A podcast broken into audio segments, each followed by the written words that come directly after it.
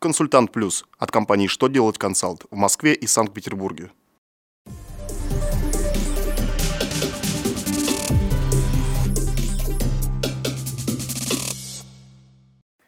Добрый день! Для вас работает служба информации телеканала «Что делать ТВ».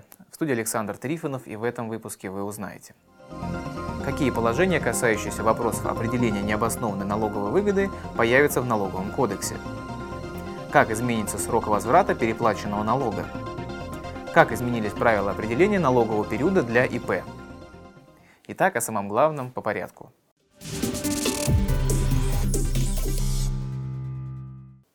часть 1 Налогового кодекса России введены положения, содержащие запрет на уменьшение налогоплательщикам налоговой базы и суммы подлежащего уплате налога в результате искажения сведений о фактах хозяйственной жизни и об объектах налогообложения.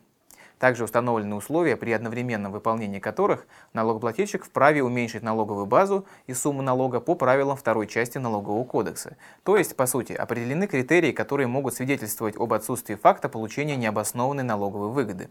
Но самое главное, официально закреплено, что подписание первички неустановленным или неуполномоченным лицом, нарушение контрагентом налогоплательщика законодательства о налогах и сборах не могут рассматриваться в качестве самостоятельного основания для признания получения необоснованной налоговой выгоды.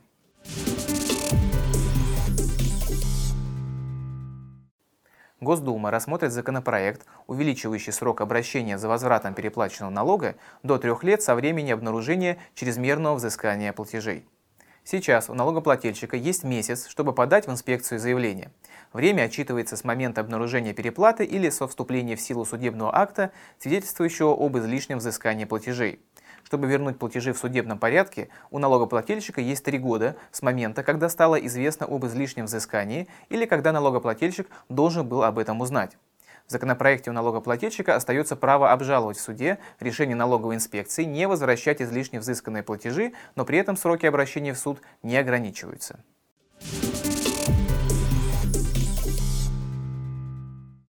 Налоговый кодекс внесли изменения, по которым на юридических лиц и предпринимателей при определении налогового периода действуют одни правила – Согласно внесенным поправкам, если предприниматель зарегистрировался в декабре, то первым его налоговым периодом будет год, следующий за датой регистрации.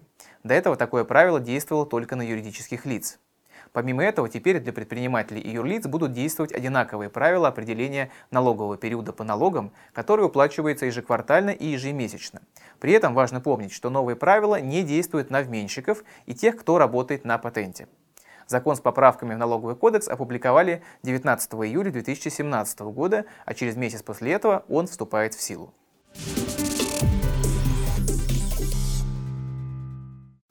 На этом у меня вся информация. Я благодарю вас за внимание и до новых встреч.